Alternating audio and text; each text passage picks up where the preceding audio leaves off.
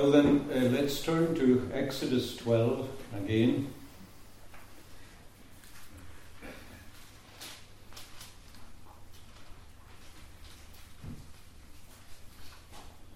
And first of all, verse 8. Exodus 12 at verse 8. Then they shall eat the flesh on that night, roasted in fire, which we looked at last Lord's Day. These words in particular, with unleavened bread and with bitter herbs, they shall eat it. And then verse 11 And thus you shall eat it, or in this way you shall eat it, with a belt on your waist, your sandals on your feet, and your staff in your hand. So you shall eat it in haste. It is the Lord's Passover. Just taking these uh, two verses together, they're to eat this lamb with unleavened bread, with bitter herbs, and they're to do it with a belt on their waist, sandals on their feet, and a staff in their hands. And as I just mentioned before the reading, we're taking uh, one more look with God's help at the great feast of the Passover, or the institution of the Passover itself here on this night, when at last Israel, after a 400 year period of captivity, were delivered from Egypt. And we're looking at the Passover, of course, especially in the light that the New Testament itself sheds upon it. The Lamb, of course, is at the heart of the Passover. John the Baptist announces Jesus to be the Lamb of God who takes away the sin of the world. And in the passage we read in 1 Corinthians 5, Paul tells the church in Corinth that Christ, our Passover, was sacrificed for us. So that's a plain New Testament warrant, even though we didn't really need one, but it's a plain New Testament warrant for understanding the Lamb to be speaking of Christ. And uh, not only is that true in a more general sense, it's also very true in the specific sense of the Lord's Supper. Because the Lord's Supper is a kind of continuation of the Lord's Passover. You'll remember that when the Passover proper was finished, that Christ took the bread and the wine that was on the table and he instituted there and then the Lord's Supper. So the last Passover uh, became uh, the Lord's Supper. And so we expect a, a continuity uh, of a special kind between that feast under the Old Covenant and the feast under the New. And of course, we're always to remember that Israel, or the church, if you like, or the Lord's people, call them what you will, all these terms are true of them. They knew that the Lamb here represented a substitute who was uh, dying for them. That was always understood by the Old Testament saints right from the beginning, from the time when Abel uh, brought the sacrifice to God in Genesis 4. In fact, from the very first time, I shouldn't even say Abel, I should say when Adam and Eve themselves brought a sacrifice before God, they knew that a substitute was to die in their place. And this lamb roasted in the fire was to the spiritual Jew anyway. I'm not saying that they all necessarily understood it, but certainly those who had the faith to understand and the eyes to see, they knew it was God's substitute for them. And how profound a truth it is that it was God's firstborn dying instead of their firstborn. Or if you consider Israel as a whole as God's firstborn, which he calls them as a people, my firstborn son, he calls Israel, then indeed Christ, God's firstborn, was dying for the whole of the people of God. So that's the light in which we're looking at these things. Now, a couple of weeks ago, we saw the preparation of the Lamb between the 10th and the 14th days. Last week, we saw the offering of the Lamb roasted in fire, its flesh. Uh, we saw the significance of its bone and also of its blood on the lintel and on the doorpost, possibly on the doorstep too. I left you with that last time. And tonight I want us, with God's help, to look at the Lord's people partaking of the Lamb. So preparing the Lamb, offering the Lamb, and now partaking of the Lamb. Thinking of that in connection with Christ, of course, and especially the Lord's Supper. Well, then, partaking of the Lamb. And I think we can divide that into two things. First of all, briefly, who is it that actually partakes of the Lamb? And then, second, and a bit more fully, how do they partake of the Lamb? There are special instructions, of course, regarding how they partake of the Lamb. Now, first of all, who is it that partakes? And in chapter 12 and verse 47, we're told that the whole congregation of Israel shall keep this feast. The whole congregation shall keep it. But that's further explained in verse 43. Right at the end of the verse, it's specified that no foreigner shall eat it. In verse 45, we're told that a sojourner and a hired servant cannot eat it. And a little later on, in verse 48, we're told that a stranger who wants to keep the Passover can eat it if he is first of all circumcised. Now, let me just say a, little about that, and especially in connection with the Lord's Supper. First of all, the foreigner. Now, the foreigner is someone who doesn't belong to the people of God at this particular stage, God's visible church is confined to Israel. That doesn't mean that people outside of Israel could not be saved. The Lord had his ways of reaching people. Uh, he always did. Someone like Melchizedek wasn't in Abraham's household, but he was a priest of the Most High God in Jerusalem, and, and so on.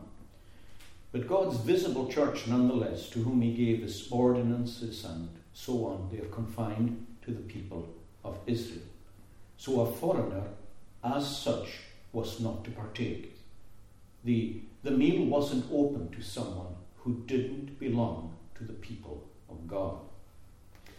The sojourner is a reference to a temporary resident. So it's someone who comes into Israel or comes in amongst the people of God to live or to work, residing there, but not of the people of Israel. They are not to partake of the Passover either, even if they've been living there for a long time. The hired servant, he is also not allowed to partake of the Passover. He is just someone who has come from another place to work for a while in Israel. Neither is he allowed to partake of the sacrament. But if there's a stranger living in Israel and wants to partake of the sacrament, there is a way to partake of the sacrament. And this is one of these places where we're reminded of the fact that there's nothing nationalistic or xenophobic about these regulations that the Lord puts in place. It's not because foreigners are foreigners, or because they're strangers, or because they have a different colour of skin, or anything like that. That's got nothing to do with the commandments the Lord gives. If there's someone living amongst them who happens to be of another nation and of another colour of skin or another ethnicity, there is a way open. And that way is to learn the faith, to profess the faith, and then to make sure that they are circumcised, which is the sign of belonging, the sign of cleansing, putting away the flesh, renouncing all power in yourself to save yourself or to produce a godly seed after you. That foreskin is cut off and put away, and instead your trust is in the Lord God alone. And after that circumcision, the way was open for that stranger to come into the people of God and on the same footing. I mean, God specifies that in verse 49. There's to be no difference, he says. In verse 49, there shall be one law for the native born Israelite and for the stranger who dwells among you. Now, that reminds us again of something I suppose we know well, even if we don't always understand maybe the rationale behind these things. But just as the Lord's Supper, the Lord's Passover, sorry, was for the Lord's people, so was the Lord's Supper for the Lord's people. And if anyone from the outside wants to come in, well, it's open for them to come in, but not on any terms. Neither is it up to me to decide when I come to partake of the Lord's Supper. Neither should I expect the elders of the church to allow me to partake of the Lord's Supper when I wish to partake of the Lord's Supper. First of all, I must learn the faith. I must profess the faith. And then, instead of being circumcised, I must be baptized. And only then can I partake of the covenant meal. Initiation first, participation second. That is always God's order. And you'll notice in verse 21 here that all this is supervised by the eldership. In verse 21, Moses called for all the elders of Israel and said to them, Pick out and take lambs for yourselves according to your families. Those were the families under their care. Because the eldership in ancient Israel had a certain amount of families that were under their own particular care. And they are the ones, the elders, who judge between a stranger and a sojourner and a hired servant. They are the ones who make sure that the Passover is kept when it's supposed to be kept and where it is supposed to be kept. Especially so in after years, when the Passover wasn't a family meal in a house, but was actually kept in the tabernacle in the wilderness, a central place of worship. And then, once the temple was built in the promised land, that's where they attended the Passover, once a year around March or April time. It was the elders who supervised it. They admitted to the Passover and they excluded from the Passover. And every young man at 12 years of age was examined, as our Lord was at 12 years of age. It's interesting that that's the only incident recorded of his life.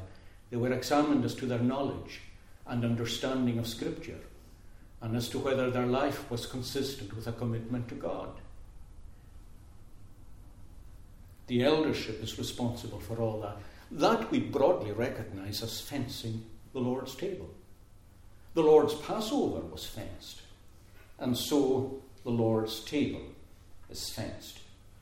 And that's effectively what was happening in 1 Corinthians chapter 5, where we saw that awful, it's almost an unbelievable situation where a man was in a relationship with his stepmother.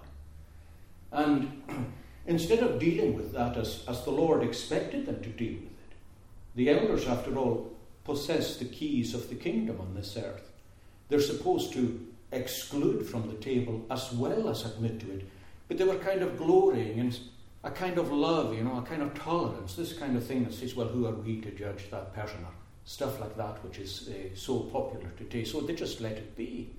And you, you can almost feel the righteous anger in the apostle's heart, telling them to deal with that matter. And he says to purge out the leaven from the midst. He says, even a little leaven, never mind the leaven that you have, will eventually permeate the whole lump. He says, deal with this and put the man outside until God deals with him. God perhaps will use Satan to deal with him. And God will bring him to a place of repentance and then, by all means, receive him back in. It's, an interesting thing to notice that in the second letter to the Corinthians, the eldership had swung around the other way, and they would have nothing to do with the person.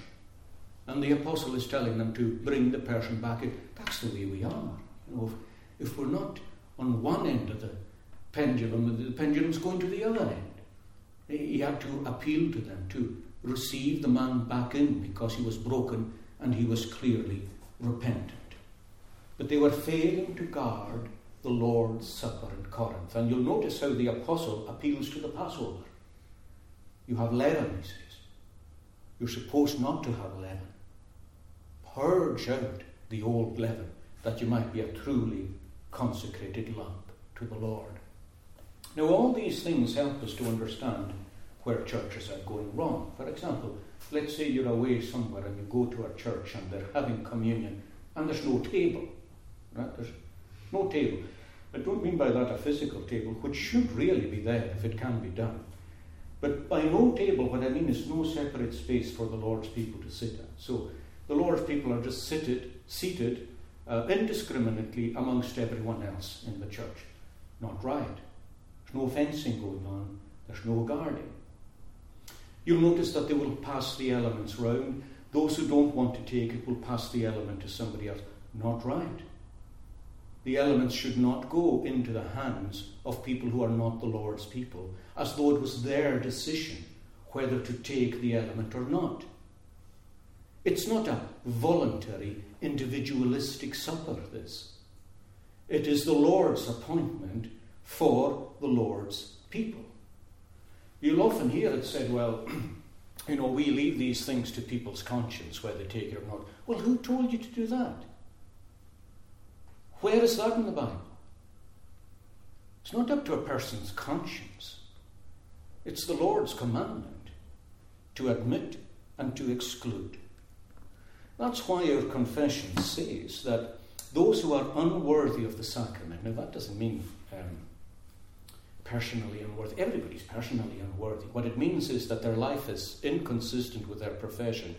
Those who are like that should not partake of it, nor be admitted to it. And notice what the writers of the confession are stressing there the duty of the eldership. It's my duty and other elders in this congregation to see to it that those who come to the table have a life consistent with an intelligent profession.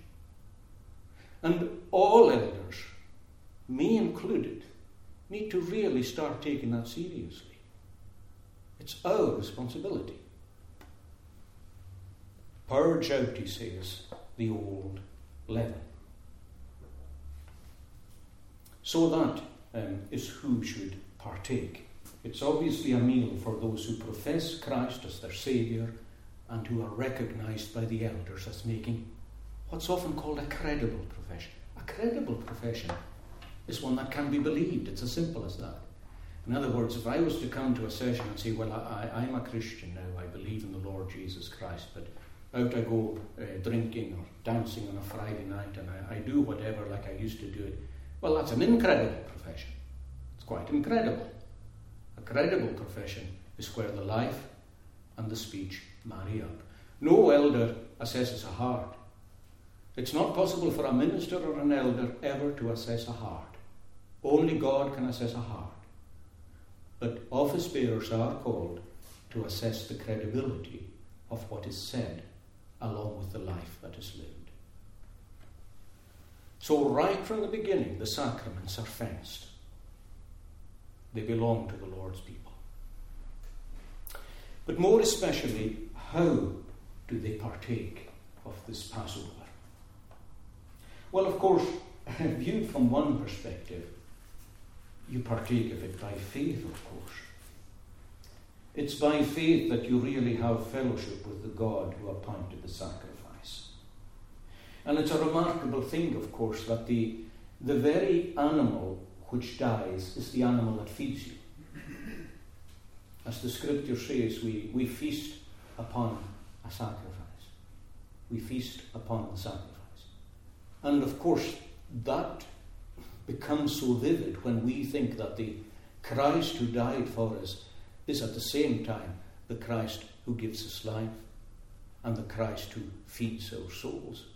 And the very act of coming to the one who gave himself in your room stead is telling the Israelites that this person who takes their place must be for them their all and all, must be their meat and their drink, must be the one who sustains them in life, their hope for eternity, the one who gives them a, a reason to live and a hope in dying. We feast upon the one who gave himself for us. We have to partake with faith in that. But when I'm asking the question, how exactly do they partake, I'm, I'm really actually thinking about something else. And I want us really at this point just to turn away from the Lamb himself and to think about the accompaniments to the meal. Because God specified that it's not just all about the lamb, although in one way it is all about the lamb, its flesh and its blood. It is all about the lamb. But nonetheless, he says, there are accompaniments to this meal bitter herbs and unleavened bread.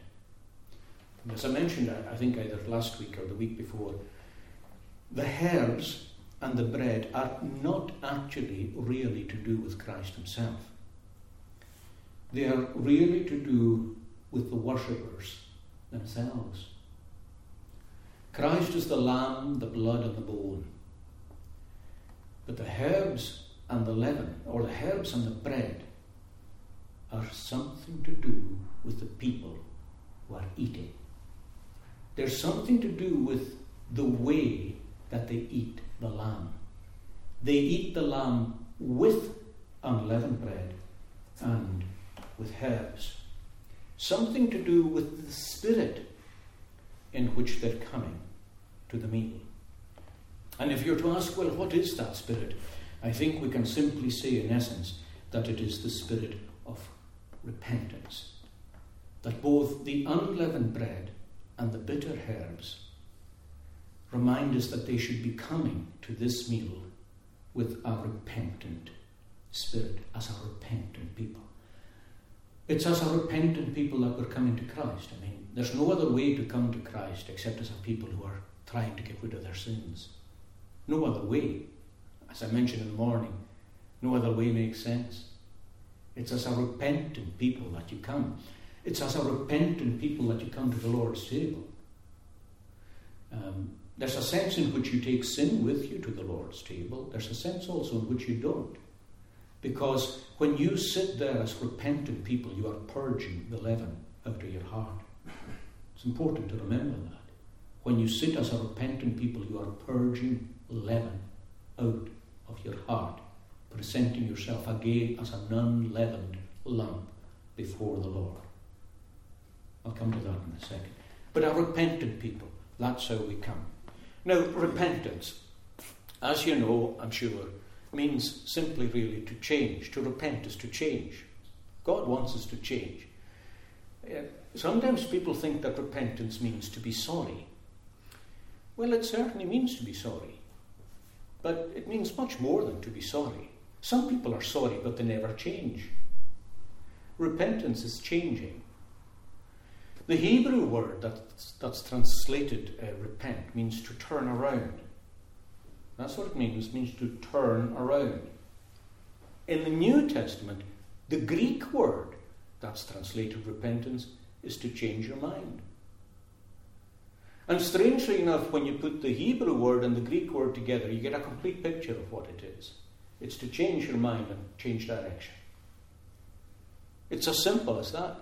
Sometimes you say to yourself, oh, these, these words, you know, like regeneration and repentance, and you say, I don't know what they mean. And then you push them away from them, from yourself as though they're not your duty and they're not your problem anymore. Well, repentance, friends, is quite simple, really. In that sense, it is to change your mind and to change direction. It's to turn right around. It's to change your mind about God, change your mind about Christ, as we saw in the morning, change your mind about yourself Change your mind about who you are, your direction in life, and where you're going. Change your mind and change that direction. Move in another direction. Take up the cross and start following the Saviour. Now, when I say that's simple, I mean simple to understand. It's not simple to do, all right. Oh, it's very far from that. In fact, only the Lord can give us the heart to do that, the strength to do it. Only the Lord can do it. But that is what it means change right round. The shorter catechism answer to the question is an interesting one. Now, when I read an answer like this, I'm conscious that it's quite difficult to, to keep your mind on it, but let's just bear with it for a second. The question, of course, is what is repentance unto life? Like, what's real repentance?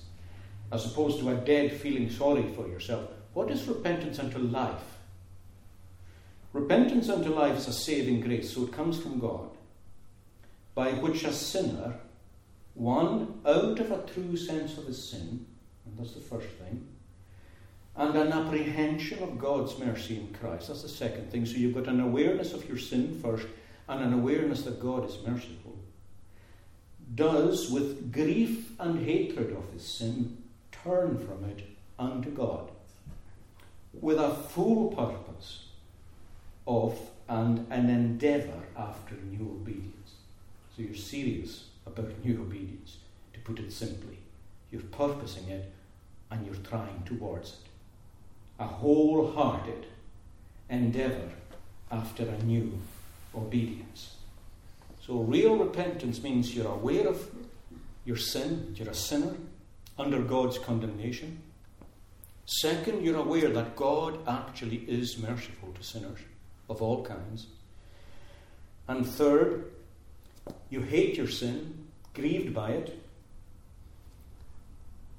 turn from it, and you aim for new obedience. Now, it struck me that that is exactly what's represented by the herbs and by the leaven, and also, in fact, by their appearance that night, because God said, Get your sandals on your feet, put your staff in your hand, and put your belts on. They had longer flowing robes in those days. So anytime they were going to run or go on a journey, they would gird up the loins, is the old expression. They would gather up their clothes and belt them so that they were free to move. Belts on, shoes on, and your staff in your hand. And when you take all these together, the herbs, the leaven, and their appearance that night, what you have is grief and hatred from sin, turning from sin, and an endeavour after new obedience. Let me say something about all of these in turn. First of all, the bitter herbs.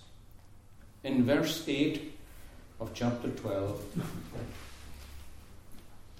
they shall eat the flesh on that night, roasted in fire, with unleavened bread, and with bitter herbs they shall eat it.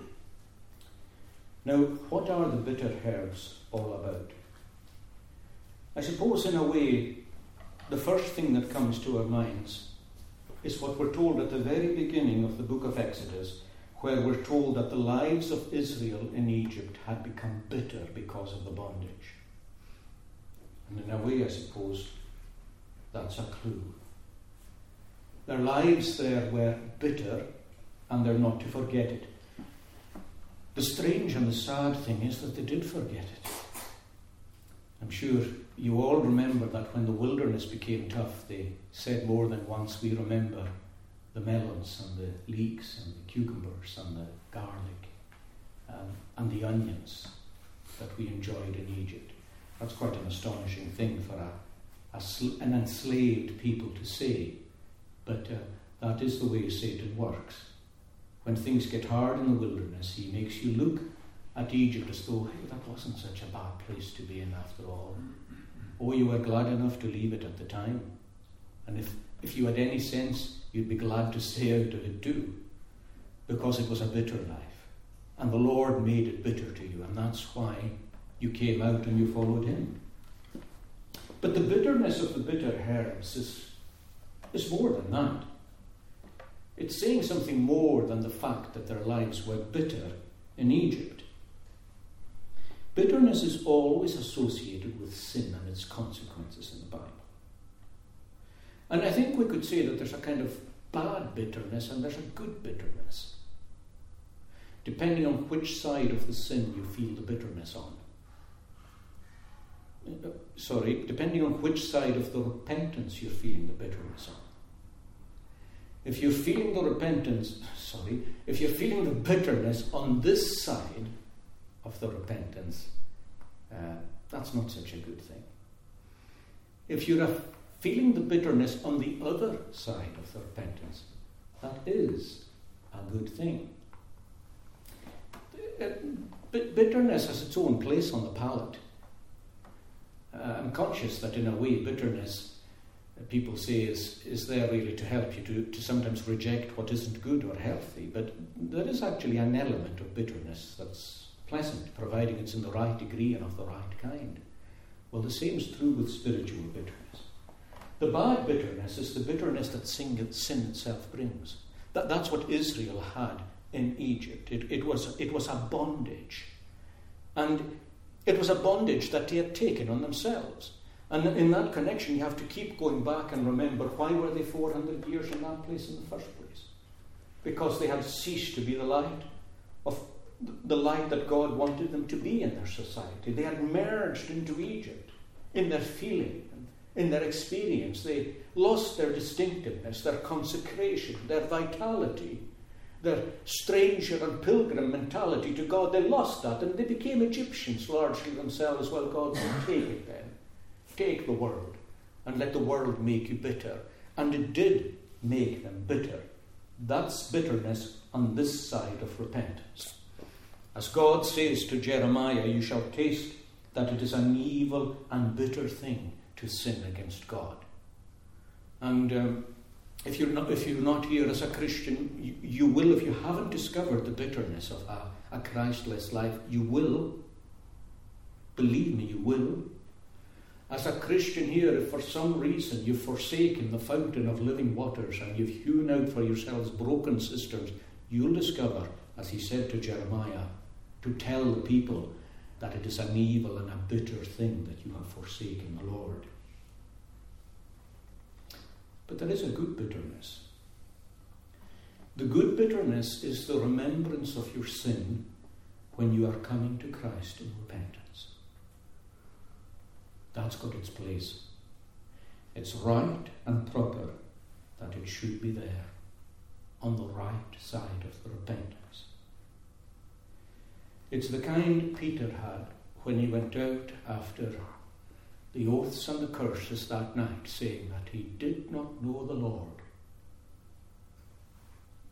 Oaths and curses, he denied that he knew his Saviour. It's an awful thing. The Lord turned and looked upon Peter, and Peter repented. He went out and he wept bitterly, we're told. He wept bitterly. Is that a good bitterness? Yes. That's a good bitterness. Why? Because he is conscious of the evil of his sin and he's sorry for it. He's sorry for it.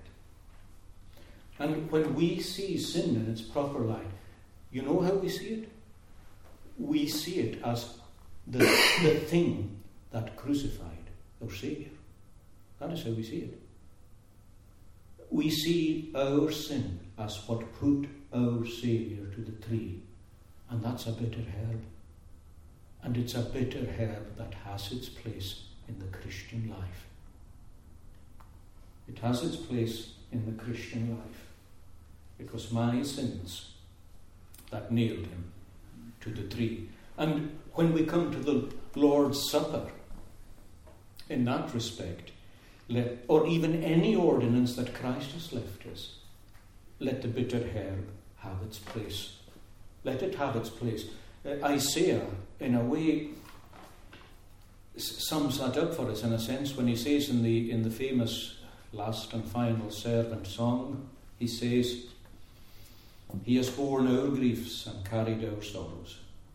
We esteemed him stricken, struck by God like a leper, and afflicted, and yes, he was, but he was wounded for our transgressions and he was bruised for our iniquities. You could say because of our transgressions and our iniquities. The chastisement for our peace was laid upon him, and by his stripes we are healed. Let that bitter herb, as I say, always have its place when you come to Christ. It's good to remember that it's your sins that put him to the tree in other words, never divorce your Saviour from your sin.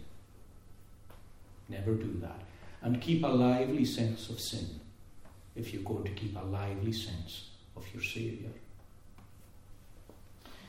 But as well as having a grief and hatred for your sin, which is what the bitter herb brought before Israel, the second thing they were to do was to turn from that sin. And that's represented by the leaven. And the commandments are given so often in chapter 12 to make sure that there's no leaven. You'll notice that as well as guiding them on this particular night, God effectively tells them on this night itself that there's, there's going to be a standing up feast every year. He says, in your existence, there's going to be a standing seven day feast, which begins with Passover on the 14th of Nisan uh, to the 21st every year, a seven day feast where you eat no leaven on pain of death. Now, very often people suggest that the reason for no leaven had to do with the fact that they had to leave Egypt in a hurry. And we are told that they did leave it in a hurry. And in one place it is said that uh, they didn't take leavened bread with them because they left in haste. Now you may think, well, that's that, that then is the only reason for it. But it's not as simple as that. Remember, the lamb was to be selected on the tenth day. So we're at least four days away from Passover night, right here. That's plenty time to make leavened bread. Plenty time. The fact that they left in haste means that there wasn't any time after the Passover to then make a batch of leavened bread. Israel might have thought that there were a few days perhaps between the Passover and actually getting out of Egypt. Far from it, because once the Passover was finished, once the firstborn had died in Egypt, Pharaoh summoned Moses and Aaron and said, Get out of here. Get out of here. No time. The Passover was finished and they had to go. They probably expected to be able to bake bread. That tells us that the reason for unleavened bread is a symbolic one. It's nothing to do with haste, really. It's to do with something else. And that's confirmed by the fact that a whole feast, a seven day feast, was built around unleavened bread. Well, what does it represent then? I'm sure most of you know that in the Bible, leaven represents sin. Why? Because it works like sin. It's as simple as that. Leaven was just a, a little bit of barley that was put into water and kneaded for a time and just left. And the dynamic yeast organism is there. Then, when you're baking a dough, you, you just put it in, you put the yeast in, and it starts to permeate. Just like sin, invisibly, silently, thoroughly. It permeates the whole.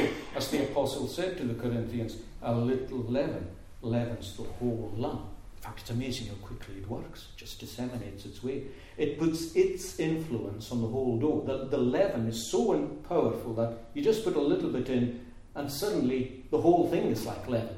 The leaven wins. Sin does too.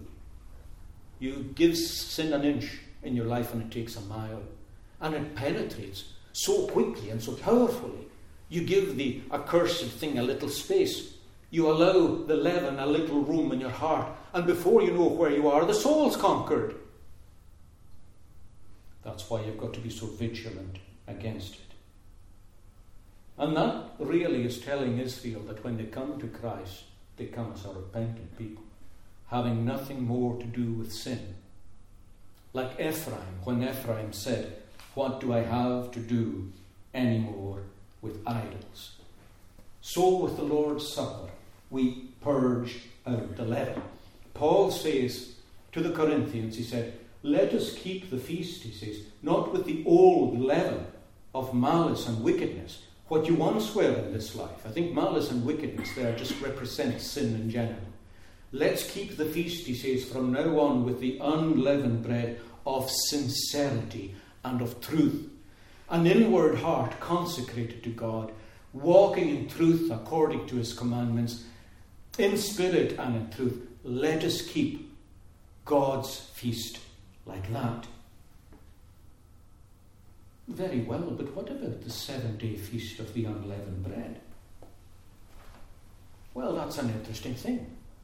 Because from this year onwards, once they set out into the wilderness, 14th to the 21st, seven days, no leaven, finished by a Sabbath. Well, here our numbers come into play again. What is seven? Completion, fullness. What is a Sabbath? Rest. What's that telling us? Well, surely it's a way of through a feast conveying the importance of a full life cycle, of living the, the full, complete life that God has given you in this world before He calls you home to a final Sabbath of rest, living it leaven free. In other words, you shouldn't fall into the trap of maybe people who are very sacramentarian in their thinking, or churches that are sacramentarian thinking, saying, oh, well, I'd better tidy up my life because it's the Lord's Supper, or I'd better tidy up my life because it's confirmation, or I'd better even tidy up my life because it's Sunday or the Sabbath. It's a lifelong thing, it's a day by day thing. Let the whole of your seven day cycle in this, this whole life that God has given you be a leaven free life. I write these things to you, as John says, that you sin not. And that's got to be your resolution and mine until God's Sabbath comes and brings me into glory, while at last I'll have nothing to do with leaven anymore. And you say, well, if that's what it represents, what's the point of cleansing yourself at the Lord's Supper? Well, every point, because the God who tells us to be sin free all our lives is the God who knows fine well that we still need stations and times where we have special consecration and special cleansing. That's why there are preparatory services when the Lord's Supper comes. That's why we examine ourselves when the Lord's Supper comes. That's why we come to the Lord's table purging out the leaven. And sometimes we're conscious that we're bringing it with us, like I said earlier, in our hearts. Purge it out by prayerful repentance. Because God knows just as we need to be something all the time, we need to be specially that thing some of the time. And the Lord's Supper has its place for that. I write unto you that you sin not. And these things were so important in connection with the leaven that if anyone had leaven, they were to be put out of the fellowship of Israel, cut off, which means effectively excommunication the, the Jews developed a kind of game that they played for children. On the 14th, when they got rid of all leaven out of their houses, they would put a, a little piece of leaven somewhere in the house and they would tell the children to find the leaven. You still play maybe a form of that game with your children. When they were getting near the leaven, they would say, You're warm. When they were away from it, You're cold, until they found the leaven. And then they would tell them what the leaven represented.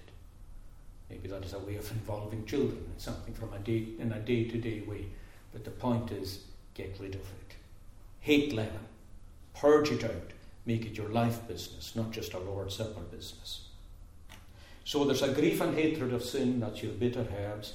There's a turning from it in the leaven. Last of all, there's a full purpose and an endeavour after new obedience. Because the Christian life is positive as well as negative. You're not just saying farewell to an old life, you're saying welcome to a new life. There's an old life to avoid, Egypt's life. There's a new life to embrace, and it belongs to the promised land. That's where we have the belt and the staff and the shoes. They're eating in a hurry. A hurry to do what? To get out of there. A hurry to get out of there. Egypt doesn't represent the world that we have to live in, it represents the world that we have to flee from. The way it lives, the way it organizes itself, the way it prioritizes things, the way it views things. Get rid of it. You're no longer to think, behave, and act like the world. You're separate people and a distinctive people. And you've, you've got to flee from it, like Bunyan's pilgrim did in Pilgrim's Progress when he left the city of destruction with the stingers in his ears. And even his family are saying to him, Stay, stay in this city. No, he says, I've read in this book that this city is doomed for destruction. He says, I've got to get out of it. So, fingers in his ears, he gets out of the city. That's exactly what this is telling us to do. And you mustn't stop in the plain like Lot was told not to stop in the plain, as his wife tragically did when she turned round and looked back towards Sodom because, well, she was off Sodom. She was off Sodom. And she was sorry to see it go, and because she was sorry to see it go, she perished with it. If we love the world, and if we can't unlove the world, we'll die with the world. It is as simple as that. For Israel, this was the beginning of a new life. And let Christianity be like that for you and for me too. They could all say what David did, what we're going to sing in a moment.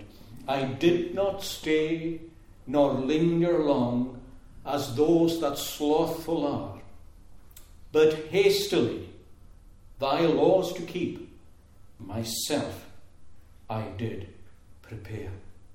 That's what they're doing that night. I'm preparing myself in haste. I don't belong here. I'm getting out. I'm staying with the people of the Lord who love His word, His ways, and His works.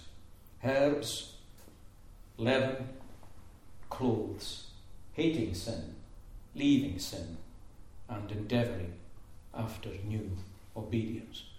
And it's a solemn thing, and I close with this to think that on this night, when they're very solemnly eating what God has told them to eat, that very night the angel of death is passing through the entire country of Egypt.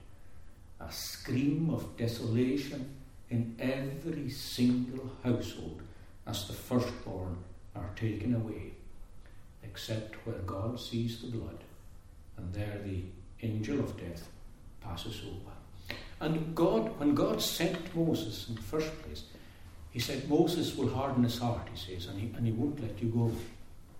But by the time he says, I've finished with him, he will drive you out of the land. And so it was. On that very night, Pharaoh summoned Moses and Aaron into his presence and said, Get out of here. Get out of here. Well, so the Exodus begins, as we'll see next time. Let us pray.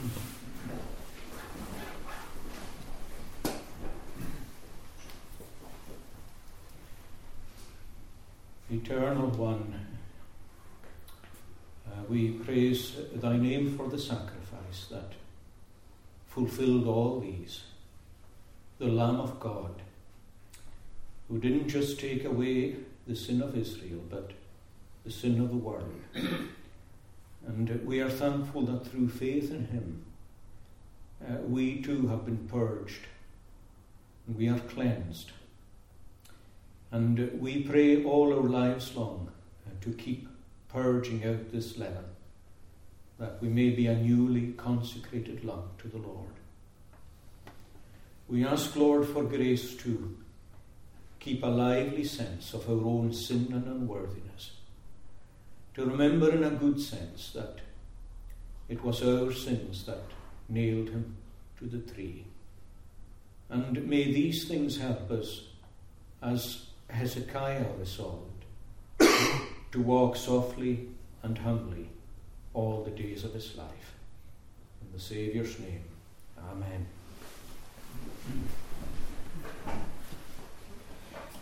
let's. Uh, conclude by singing those words that I just referred to a minute ago in Psalm 119 and at verse uh, 57.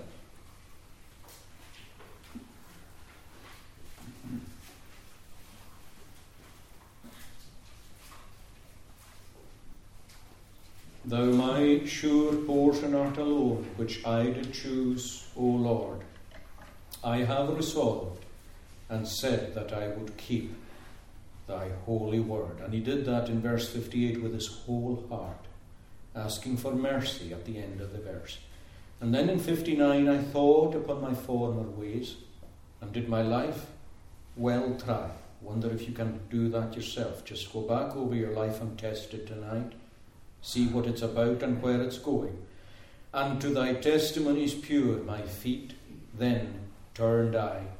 And he's in a hurry, shoes on his feet, staff in his hand, unbelted. I did not stay nor linger long, as those that slothful are, but hastily thy laws to keep. Myself I did prepare. These verses to God's praise. Stand to sing. Almighty, Almighty, Almighty,